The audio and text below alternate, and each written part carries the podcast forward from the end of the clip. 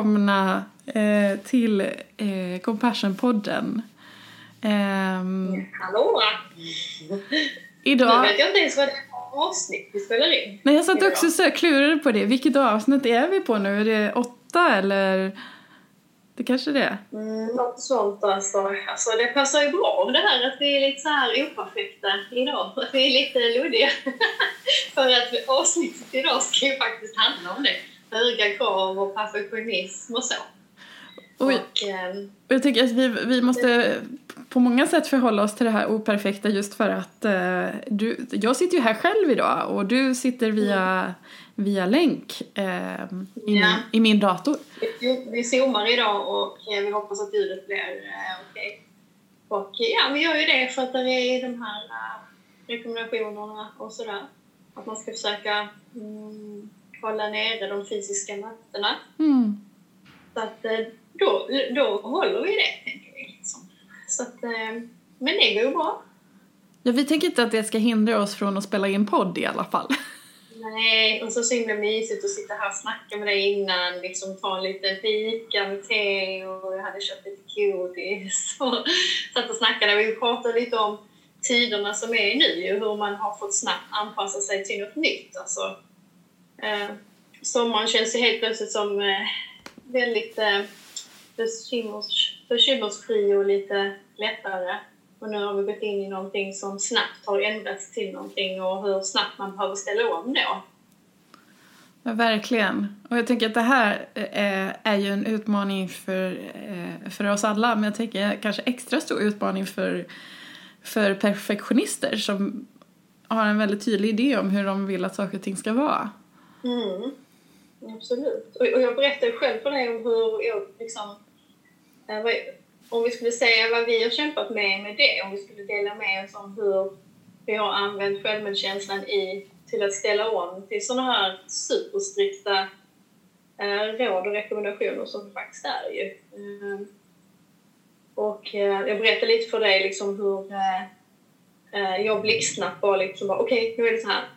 Eh, att jag mådde, liksom kände mig nere en dag och sen bara okej, nu är det så här, nu ändrar jag om allt liksom så. Ehm, till de här råden. Och eh, hur då frustrerad jag blev när inte andra hängde på lika snabbt. för att det kanske egentligen bottnar i att man har en rädsla och oro för hur detta ska bli. Och kontrollen blir då att då gör jag exakt så här. Och om då inte andra är lika snabba på och hänger på så blir man frustrerad och, Mm och arg liksom. Mm. Så, ehm. och, och där tänkte, tänkte jag, där slogs man verkligen hur viktigt det är med den här medkänslan och självmedkänslan, hur den hänger ihop. va. Att den frustrationen som var jobbig då för mig, så jag kunde liksom förstå den med mig själv, att den kunde mjukna kanske att det är okej. Okay. Jag känner så för det handlar ju om en rädsla, att man vill ju att det här ska vända, att det inte ska spåra ur ju. hur? Just det. Och, ehm, och när jag kunde få det mjukna och se att det handlade med min, med, med min rädsla så kunde jag också lite lättare se en medkänsla till andra människor och se att alla kämpar ju på olika sätt. Och, Mm. och att eh, ibland kan det ta längre tid, ibland går det fortare.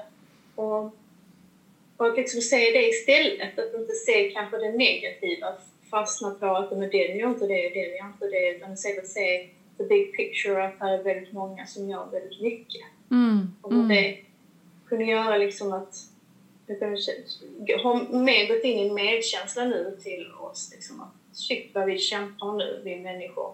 Ja, det, är lätt, det är lätt att fastna i det här mer hotfokuserade hjärnan Ja. och bara se allt det som inte händer och Mm. människor som inte tvättar händerna eller som inte eh, följer råd Ja, och eller så som vidare. inte följer de här råden nu och så kanske.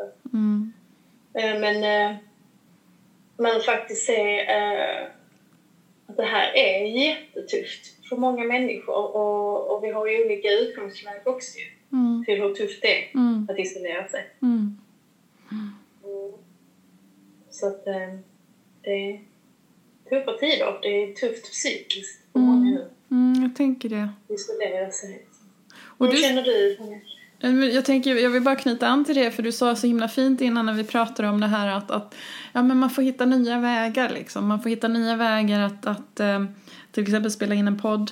Eh, eller så hittar man kanske nya vägar i att, att eh, man börjar lyssna mer på podd för att känna sig mer liksom eh, känna mer samhörighet med folk runt omkring sig eller, eller känna att, liksom att, att vi delar det här med varandra. Jag tänker att man får försöka hitta olika vägar att, att, att, att, att göra det här. Eh, mm. Så självmedkänsla är mycket också att det är mycket man inte har kontroll på nu mm. och det är läskigt. Mm. Man kan bara liksom göra sitt eget bästa mm. och så bidra med sin bit i det. Liksom. Och sen också tänka, inte fastna i det här allt eller inget. Liksom, om du kan inte göra någonting så blir det allt eller inget och så stannar man hemma och ligger liksom på soffan och deppar. Man kan ju göra jättemycket fast på andra sätt. Det är lite som man kan ta liksom, på sig hela skidutrustningen och träffas ute. Liksom. Man kan göra så mycket ändå. Man kan ta en Skype-fika med en kompis. Man kan boka in det. Liksom. Du, ska vi eh, äh, grupp, ha en eh, fika i grupp liksom, då och då? Bara för att snacka av sig. Eller hur? Mm finns ju sociala ytor man kan nå ändå. Jag tror det är jätteviktigt att hitta dem. Och lite kreativ. Inte ge upp utan vara kreativ. Ja, precis. Mm.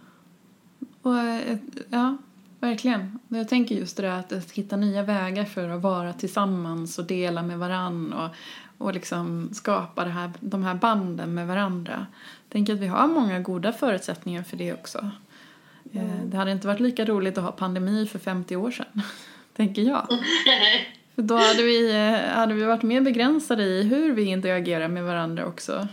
Eh, ja. Så det, det, finns många fördelar också i, i dagens samhälle. Mm. Ja, man lär sig också mycket på det här. Och så, mm. Jag har ju alla mina patienter på eh, video och telefon nu. Jag tycker jag lär mig jättemycket på det och nu tvingas jag se okej, okay, vad är utmaningarna och sådär. Fungerar bättre jag trodde faktiskt. Mm. Man lär sig ju av det. Mm. mm. Verkligen. Mm. Och, ja, det, här, det här är ju en jobbig vinter och så utmanande på många sätt. Men uh, this too will pass. Men vi finns här för att hålla er i handen. Ja, precis. Kom, kom min lilla reklamslinga här. Compassion. Help you get true. ja. Man kan nästan tro att vi har suttit där och druckit vin innan. Det har vi inte, och druckit te.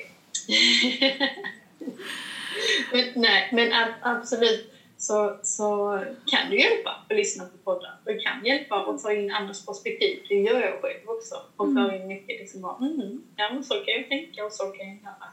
Mm. Ja.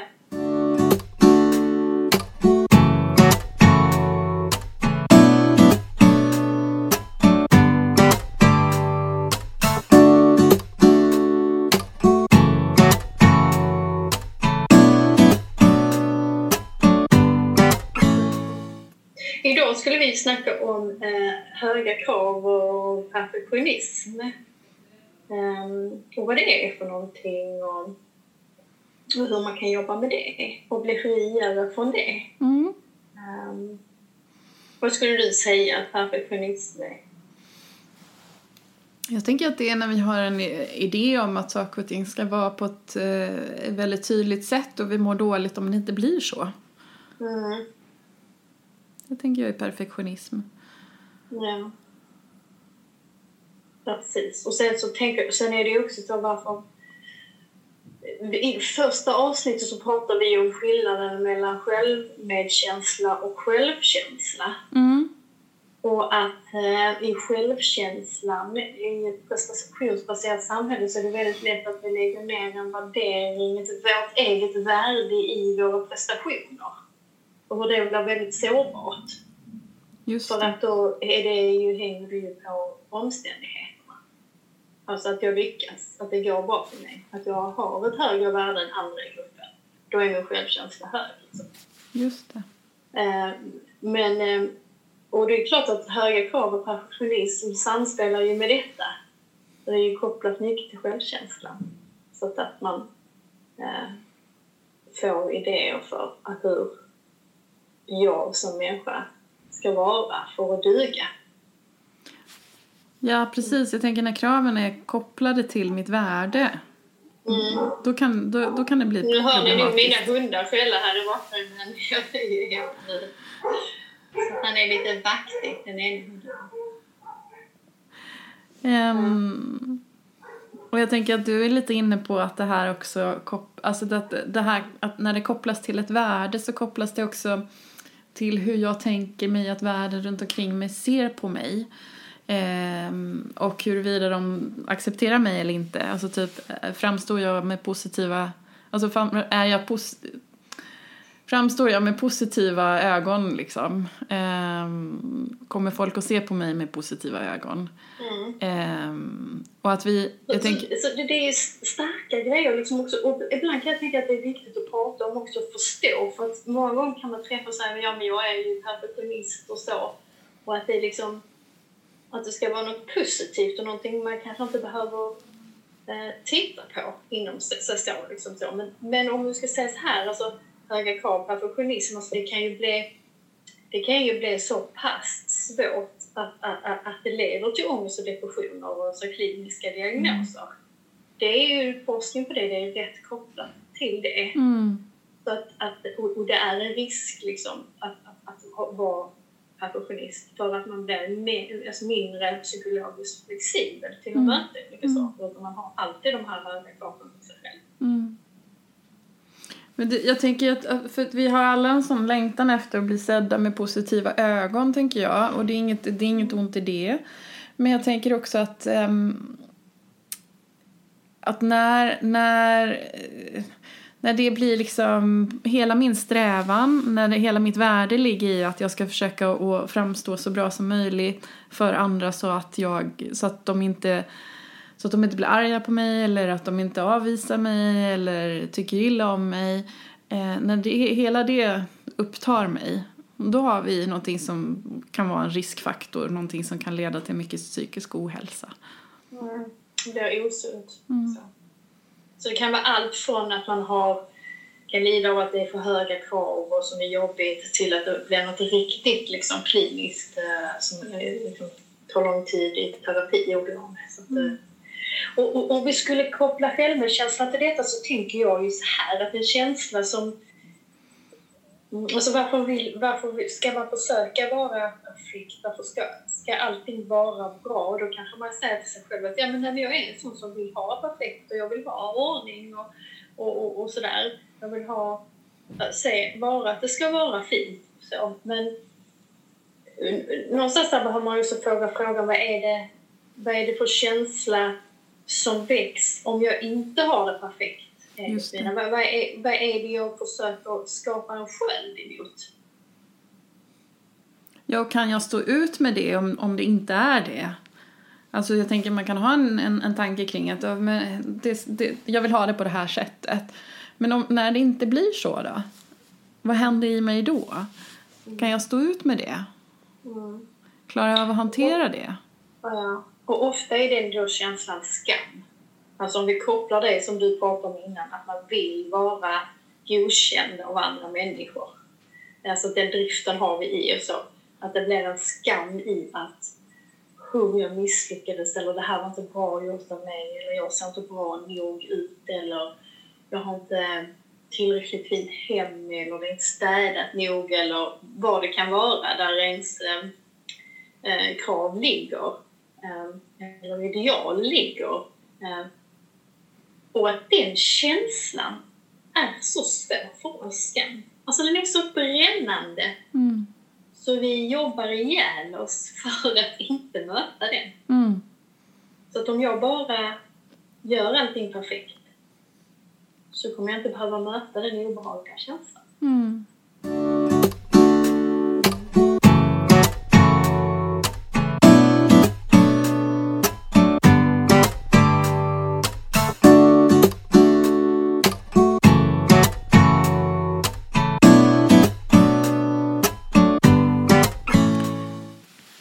Tänker att det här, det här är också lite kopplat till vad vi har för föreställningar kring vad det är som är bra, alltså vad det är som är perfekt. Alltså vi kan ha en idé om att ja, men, um, om jag bara lyckas mm, med det här så kommer det här och det här hända. Vi kan ha en idealbild av någonting.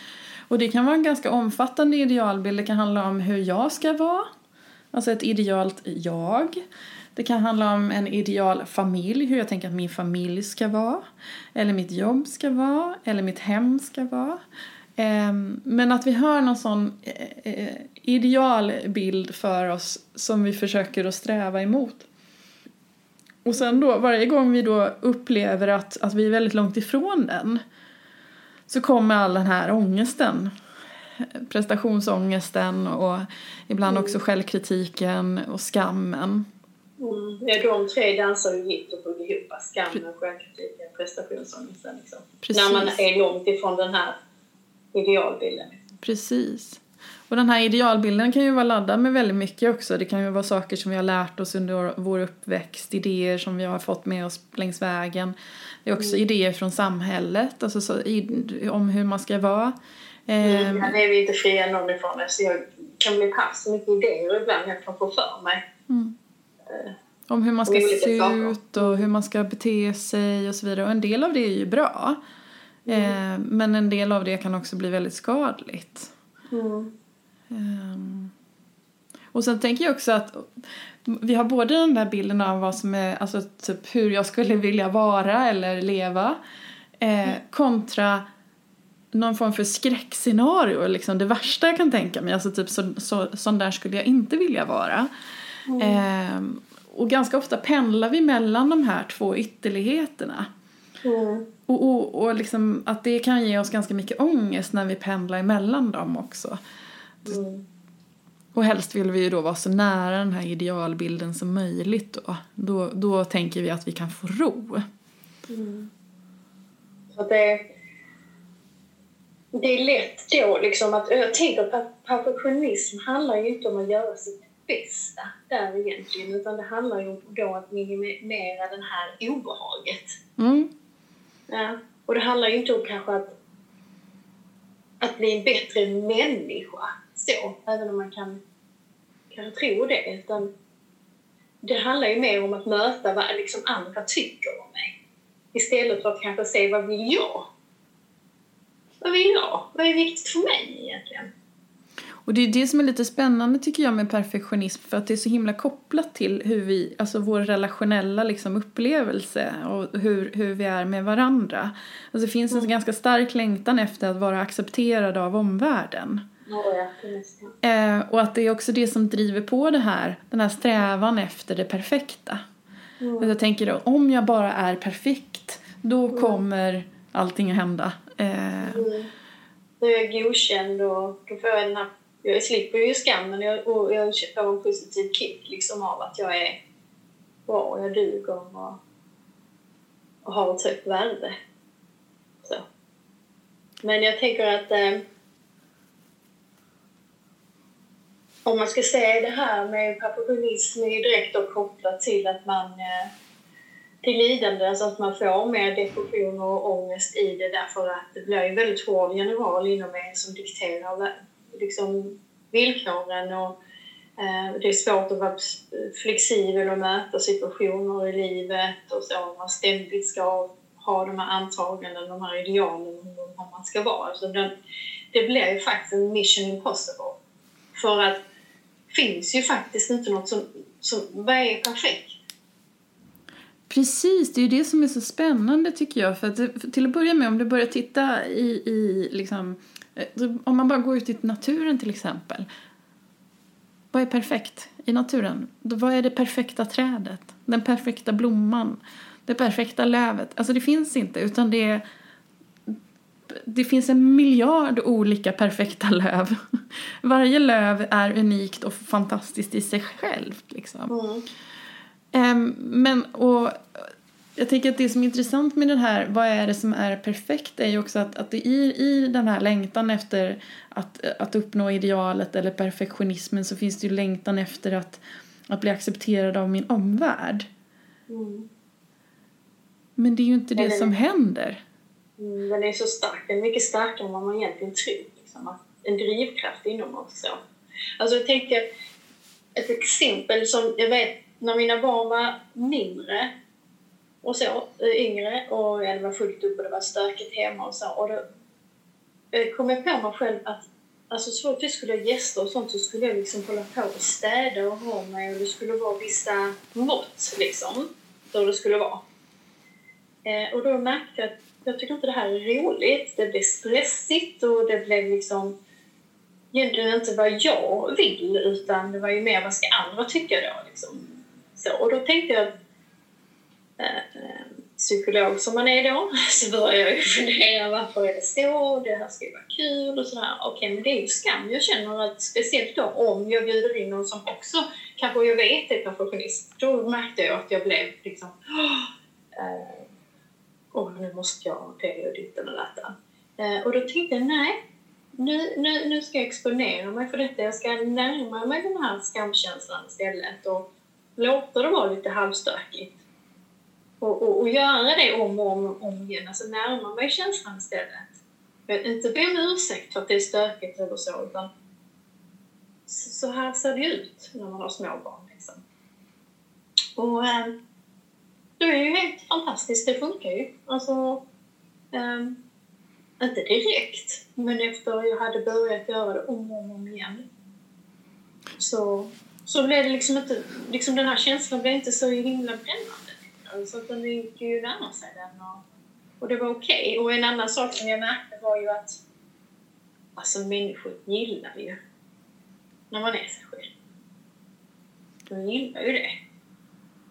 Det finns något befriande i det här operfekta också.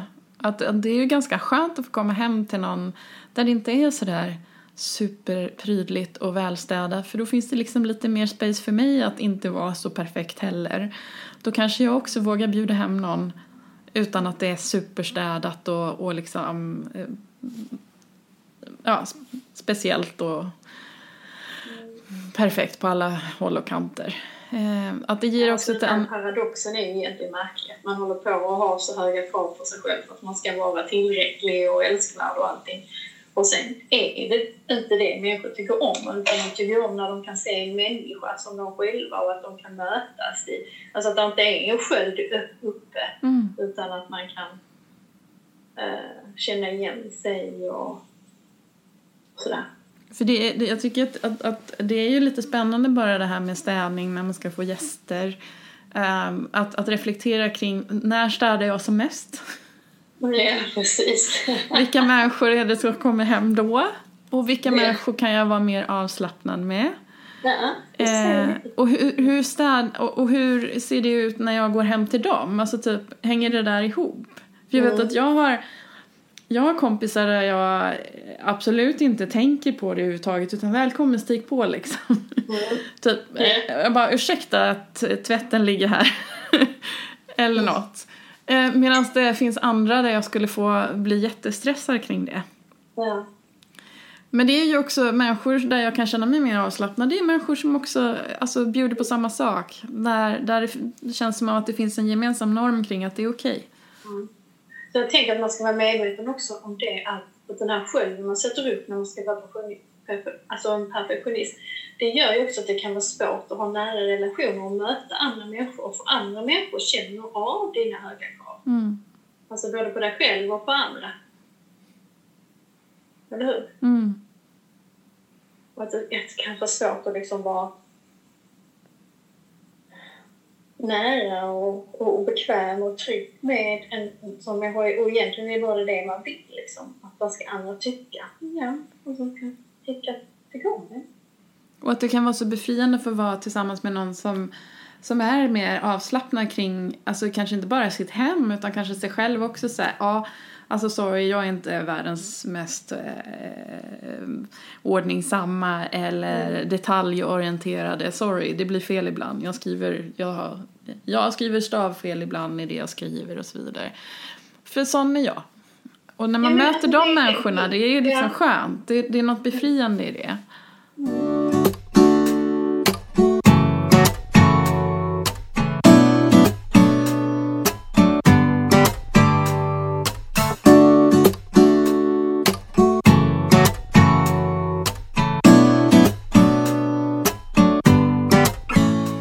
ska jobba med, bli mer skamtålig då, om skam är en väldigt eh, central känsla som vi flyr ifrån eh, när vi försöker vara perfekta, då handlar det ju om att ta fram den. Att våga själv lära känna den, att tänka hur känns den i min kropp? Att försöka tillåta lugna sig själv att man har den och kanske prata med andra om att det här tycker jag är jobbigt. Och så för skam älskar när man gömmer den. Ooh, det gillar den. Men om tar man fram den så, så, så blir den liksom mindre. Mm. Eller hur? Mm. Alltså man kan, det tyckte jag bara var så skönt nu när vi kunde prata liksom, vad tycker du är svårigheten med det här med eh, de här tiderna liksom, att man kan dela med sig, vad tänker du om det, hur känner du för det och hur känns, alltså så. Eh, att det är, där man kan liksom säga att det här tycker jag är tufft, och tänkte både på det och är jag tillräcklig i det och att man kan liksom att man kan ta fram det. Jag får dela sin, sin otillräcklighet eller sin operfektionism i det, tycker jag det är väldigt fint. Och jag tänker också att det handlar lite om vilken atmosfär som man vill liksom eh, faktiskt odla. Alltså, ehm, hur, hur, hur vill jag mötas och bli bemött? Ehm, vill, vill, vill jag liksom att andra ska känna sig obekväma, bedömda, eh, kritiserade? Eh, och hur vill jag själv känna? Mm. Absolut. Och det känns ju också, det var någonting som jag berättade, vi pratade om så här i början. Uh, alltså man känner ju av människor som är väldigt hårda mot sig själv. Det kan man känna liksom att de också kan lägga över de kraven på sig själv. På en, alltså så, där det är taggar utåt liksom. Att mm. där är antaganden om hur den andra ska vara, att man inte tolererar att någon gör, säger något fel eller gör något fel eller så. Och, och det kan man känna som terapeut ju. Jag kommer ihåg de första åren som, som terapeut kunde jag tycka att det var bra. Gud, jag känner mig attackerad här. Jag känner mig kritiserad och misslyckad och uh, det känns taggar mot mig. Jag vet att jag hade ofta det i handledningen och, och, och då kommer jag fram till det till slut att när jag känner de taggarna, ha, då handlar det om att patienten jobbar, har, kämpar med perfektionism. Mm. Och det är de taggarna, liksom patientens egna taggar som jag känner. Mm. Och då kunde man bara få sån medkänsla, okej okay, det är det här det handlar om. Och då kunde man på ett sätt vända, du jag kan känna så här. Och, och vad tänker du om det? Och då kunde man närma sig det och då kunde man förklara och berätta. Och, och då kan man, det kan bli problem med relationer och, och, och alltså på på ett medkännande sätt sätta det i ljuset. Mm. Och då helt plötsligt kan man ju vända hela terapin. Mm. Och det är alltså jag, jag, kan tycka det att det är det är något så härligt med, med det här att kunna möta eh, att både kunna möta andra men också sig själv med, med den, där, den där öppenheten liksom. Ja men sån här är jag. Och mm. ja, men det finns delar av mig själv som jag ogillar eller som jag inte tycker är jättecharmiga. Men det mm. finns också delar av mig själv som jag tycker de är, de är helt okej, de är faktiskt ganska charmiga.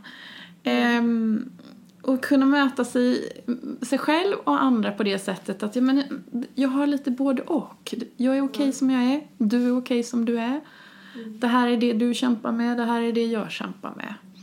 Och där kommer självmedkänslan in väldigt mycket att jag har sidor som inte är så bra eller som jag jobbar med. Och det får vara okej. Okay. Och vad behöver jag i det och hur kan jag hjälpa mig själv i det? Nu du och jag, vi är inte riktigt lika gamla men när jag, när jag var liten så gick det en, en, en, eh, en serie på, eh, på barn, alltså ett barnprogram som heter Trasdockorna. Jag vet inte om du känner till den? Nej. Nej, Nej men vi, vi kanske är lite, lite fel i åldern där. Men mm. den hade i alla fall en jingle som gick lite, lite så här, lite trasiga och knasiga. Oh ja, nu känner jag igen den. Och den tänker jag på lite ibland, så ibland spelar jag upp den i mitt huvud så är lite trasiga och knasiga. Alltså för att påminna mig själv om att, att eh, ja, men, ja men så är vi, och så är vi allihop liksom. Vi alla lite så här, har lite skavank här eller där. Det var någon docka som saknade ett öga och någon annan mm. som bara hade lite stubbigt hår och sådär. Jag bara, ja men det är så vi är alla människor. Alltså vi har alla någon sån liten, mm. liten grej. Eh, och även de som vi tänker är superperfekta, alltså typ mm. när vi ser dem eller sådär, bara wow. Um, det där var liksom en perfekt människa eller de hade ett perfekt hem eller så vidare. Även de har ju någon någonting som är lite mm. trasigt mm. och lite knasigt. Mm. Men jag kan tänka i terapin och så, när, när man börjar se sårbarheten hos människor, när de öppnar upp och när de här sidorna kommer fram. Det är då jag tycker de är som vackrast. Det är då jag tänker så, så, så liksom, det är då man ser det vackra i människan. Jag tycker att det är då man verkligen får den där, den där connection liksom, den där, mm. den där riktigt varma känslan att vara oh, mm. vad, vad, jag känner mycket för dig. När man får se det där, det där, ja men det där som är lite trasigt och knasigt helt enkelt. Ja.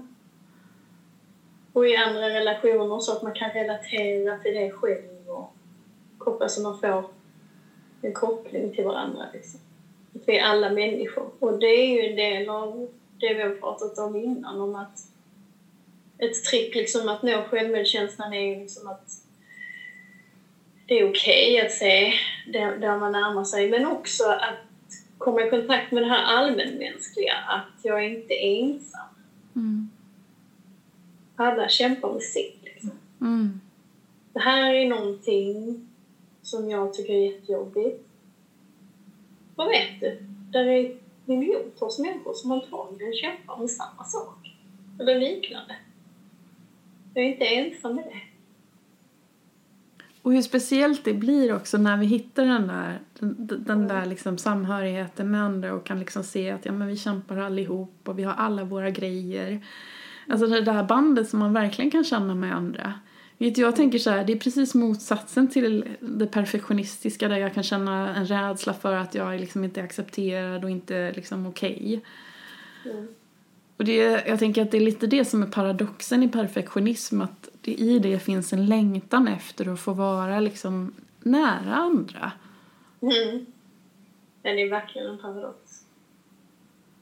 Men, men att det, det som jag gör för att uppnå det faktiskt för mig väl längre ifrån folk och kan till och med göra att andra känner sig obekväma och som gör att de kanske också stänger av eller stänger sig själva, sluter sig själva. Mm. Så det är mycket att våga vara sårbar, egentligen då att släppa den här skölden. Mm. Att våga möta känslan skam. Att bli mer skamtålig, att liksom ta ut den i solen och kolla på den, att våga lugna sig själv när man känner så, förstå det. Och kanske också våga utmana sig själv lite grann. Alltså vad händer om jag inte, om, om jag sänker mina krav? Och kanske hittar mer sunda ambitioner? Jag kan, kan, kan, vågar jag säga eller visa det där som är lite operfekt? Det där som är min skavank, som jag kanske tycker är en skavank. Alltså, våga, kan jag våga lätta lite på det, öppna den dörren lite grann och visa mm. det? Och vad händer när jag gör det? Mm. Hur känns det liksom? Mm. Och kanske vara mer styrd till, jag tänker att osunda ambitionerna, så när det blir problem, då är det väldigt mycket vad andra ska tycka. Och, och man ska följa det här idealet som är omöjligt. Men att hitta sina sunda ambitioner handlar väl väldigt mycket om att vad, vad vill jag? Mm. Vad är viktigt för mig här och så. Mm. Så vilken liksom hur vill jag leva mitt liv? Liksom? Vilka värderingar och vad är viktigt för mig? Och sen få en tillit till att människor älskar mig för det. Så mycket tillit till det.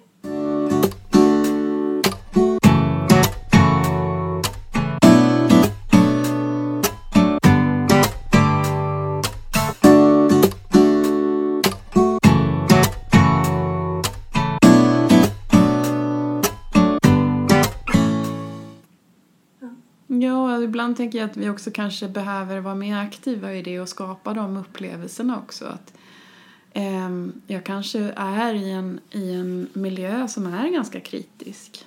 Mm. Eh, så när jag försöker öppna det där på det här som är lite operfekt eh, så är det ju inte säkert att jag möts med hurrarop liksom. Nej. Utan ibland kan det innebära att jag kanske måste ja, men söka mig till andra eh, sammanhang också. Det Där-. Där det är mer okej att vara, vara som man är. Ja, du kanske bara måste byta. Och det kan vara väldigt smärtfullt. Det är smärtfullt att byta kärlekspartner. Det är också smärtfullt att upptäcka att det var så jag var uppväxt. Och därför så skyddar jag mig Mm. Eh, fortfarande nu som vuxen. Har svårt att lita på att jag kan vara sårbar. Mm. Att lita på att jag faktiskt kan duga med alla mina sidor. Mm. Så ibland behöver man ju byta. Mm. Det är ju en lång resa. Kan ibland kan det vara det. Och ibland behöver man kanske hjälp i den resan också av någon Ja. professionell, tänker jag. Mm. Men att veta att, att det, det finns ju också det finns ju andra sammanhang än de jag kanske är vana vid där, där det finns mer av den här acceptansen som vi pratar om. Eh, och, kanske, och kanske finns de redan. Ibland handlar det ju om att man bara inte är uppmärksam på det. Mm. Eh, kanske finns det någon runt omkring mig som är mer accepterande men jag bara inte reflekterar kring det. Nej. Det är ju så nära relationer kommer till, tänker jag. Alltså de nära relationerna är ju där den tryggheten är. Mm. Alltså de är ju inte perfekta heller de relationerna. De råkar också nära relationer och säger fel saker och sådär. Men i grunden kan det handla om att man känner sig, många säger så här liksom när man träffar lite känner mig hemma. Ja, det är väl den känslan att man kan vara sig själv. Liksom. Mm. Man inte behöver vara så perfekt hela tiden. Det är okej att vara människa. Mm. Mm. Det fick mig att tänka på, eh, det var lite relaterat till det du sa, att innan jag fick mig eh, det här med att, att våga liksom öppna upp kring de här bitarna. Eh, för jag vet att jag sa till en kompis när jag när jag började reflektera kring det här med perfektionism och så vidare så vet jag att jag hade varit hemma hos en kompis, jag hade sovit över och vi hade väl druckit lite för mycket vin kvällen innan och jag ganska, ja, vi var alla lite bakfulla liksom och sega och sådär. Och så, så, så ber jag om ursäkt för jag har haft ångest hela förmiddagen över att jag varit så osocial liksom och inte riktigt kunnat orkat att ha ett samtal liksom. Så, så jag bara hemskt ledsen för det och hon bara tittar på mig hon bara eh, vad snackar du om? Alltså har du gått runt och mått dåligt över det? Nej. Eh, och jag bara, ja alltså typ det känns ju inte okej liksom. Och hon bara, men vad tror du det är vi gör här? Hon var, så, hon var så chockad över att jag hade gått runt med den här prestationsångesten kring att jag behövde vara social. Hon var jättechockad kring det. Hon bara, men, men vi slappar ju bara. Eh, och vi kunde ju båda ha gått i den, den föreställningen kring att, eh, alltså jag är i min prestationsångest och kring att jag var usel för att jag inte var social och hon kring att vi bara slappar. Men för att jag vågade säga något så kunde vi också börja dra lite det här och reda i det. Så, men, men gud, har du sådana idéer? Liksom, alltså, Mm. Och jag kunde få slappna av också. Bara, aha. All right, så det är ju okej att bara ligga här och läsa och inte liksom Ja. ha någon agenda eller du vet vara social. Ehm, så att Och ibland, antaganden man har hela tiden. ja men vi har ju det. Hur man ska vara och vad som ska vara bra. Liksom. Och att bara våga säga någonting kan, kan ibland vara ett första steg till att, att faktiskt ja, men både få en lite närmare relation och bättre förståelse för varandra. Mm. Mm. Så det är en stor grej i det och det är en stor liksom, befrielse, tänker jag, att jobba med det. Att bli friare från det där, Mm. de här hårda kraven och så. Och det är ofta en resa, vi har pratat om utmattning och så tidigare, och då, det är ofta en resa i det, eller hur? Också. Alltså den inre resan handlar väldigt mycket om att vad har jag förvänt- för förväntningar och varför och vad är det liksom. Mm. Mm. Livet är ju för kort. Det är ju för kort, eller hur? Det är ju inte så att jag kommer ligga på min dödsbädd och bara Åh, vilken tur att jag inte hade sån jäkla ordning där hemma och så alltid var superputsat överallt. Alltså det kommer ju inte jag att tänka. Nej, det är väl få som gör. Jag tänker liksom på vad hur, hur, hur liksom glädjen varit, har mina relationer varit, vad har jag upplevt i mitt liv? Ja, det vet vi ju från en sån eh, jättestor eh, livsstudie som man har gjort. Mhm. Där man ehm, undersökte vad folk i slutet av sitt liv tänkte kring sitt liv. Ehm, Och den här sjuksköterskan som jobbade på palliativt. Hon jobbade med de som låg på skulle dö. De visste att de skulle dö ju. ja. Ja. Det var väl den va? Du Nej, jag, nej, jag tänker på en annan, en annan väldigt stor eh, sån livsstudie. Eh, Där man eh, intervjuade eh, eh, de som var ja, men i, i slutet av sitt liv helt en- enkelt. Man frågade dem vad de ångrade och vad de önskade att de hade gjort annorlunda och sådär. Ehm, och det som var övervägande i det var att de, de önskade att de hade spenderat mer tid med liksom nära och kära och jobbat mindre Ja. och varit mindre upptagna kring ehm, alltså kring jobb eller kring att vara någonting, alltså typ kring hur jag uppfattas. Och tillåtit sig att vara lyckliga kanske. Kanske det. Och jag tänker att det ligger, alltså typ ibland kanske vi ska lära oss av, av de äldre eh, och den visdom som kommer med att ha levt ett helt liv, att det, det är oftast det vi ångrar. Mm. Att vi inte tog vara mer på de relationer vi har och, och, och kanske liksom försökte närma oss varandra. Mm. Och jag tänker även i pandemitider att det är faktiskt viktigt att komma ihåg att, att, att vi vill ha varandra nära. Liksom. Att vi, vi har behov av varandra. Vi är flockdjur. Liksom. Mm. Och så tänker jag också det, och det tänker jag är ett avsnitt i sig som jag tänker att vi ska ta upp och det är det här med att eh, att då släppa in de människorna som Alltså gränssättning, alltså självmedkänsla är ju inte bara en värme och medkänsla och hela det, utan liksom, vilket kan vara en missuppfattning. Självmedkänsla kan vara ganska mm, bestämt och mm, faktiskt eh, gränser. För jag menar, du kan inte vara självmedkännande om du inte har gränser. Nej. För att om du inte, liksom, är du gränslös och- tillåter vad som helst, det är ju inte självmedkännande. Så liksom utan gränser kan du inte vara självmedkännande. Och jag tänker att det är också ett avsnitt som vi kan ta upp, liksom just, som kanske handlar just det här om att känna sig trygg i relationer och vilka relationer man väljer och vilka som man sätter gränser på. Absolut. Jag tänker att det är en sån jätteviktig del i medkänsla som man kanske ibland missar. Och, och som du säger, att det, ibland blir det lite för stort fokus på just det här med värme och vänlighet. Att man missar att det här handlar om, om, om att, att värna om sig själv och sätta gränser. Och eh, det är det som ligger i självomsorg också. Mm. Så att jag har hört det ganska många gånger sagt att fast här kanske du inte behöver självmedkänslan utan här behöver vi något annat. Och då har jag tänkt att det är precis det som är självmedkänslan ibland. Mm. Att säga liksom, det här är inte bra för mig. Alltså det här, alltså så, här kan inte jag vara trygg liksom. Mm. Mm. Men jag tänker att det är ett annat avsnitt. Ja, det är det. Det kanske börjar bli dags att runda av. Det är det, det är fredag. Det är tacos för mig här strax. Mm. Så att jag tänker att um, jobba med perfektionismen, det är bara en illusion. Att förstå den, att den är en sköld som man behöver släppa för att komma nära. Mm. Och där är självmedkänslan viktig. Mm.